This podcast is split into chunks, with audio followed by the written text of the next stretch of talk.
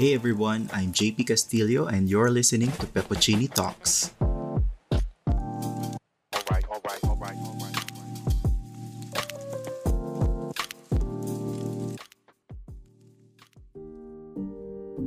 If the person you like doesn't like you back, please never try to edit yourself to become their idealistic person. Believe me, I've made this mistake many, many times.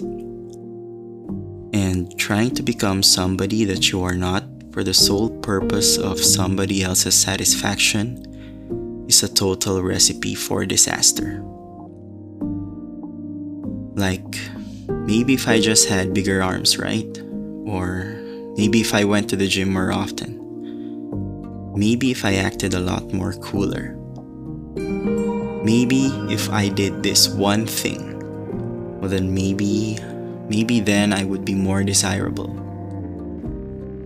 But let me tell you this you will always be enough exactly the way you are.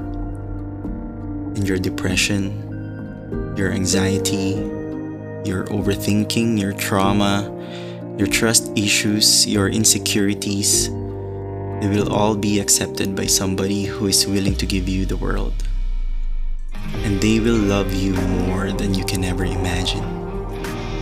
Even if your eyelashes aren't tinted, or your nails aren't done, or your arms aren't big enough, they will love you because of the person that you are and how you treat people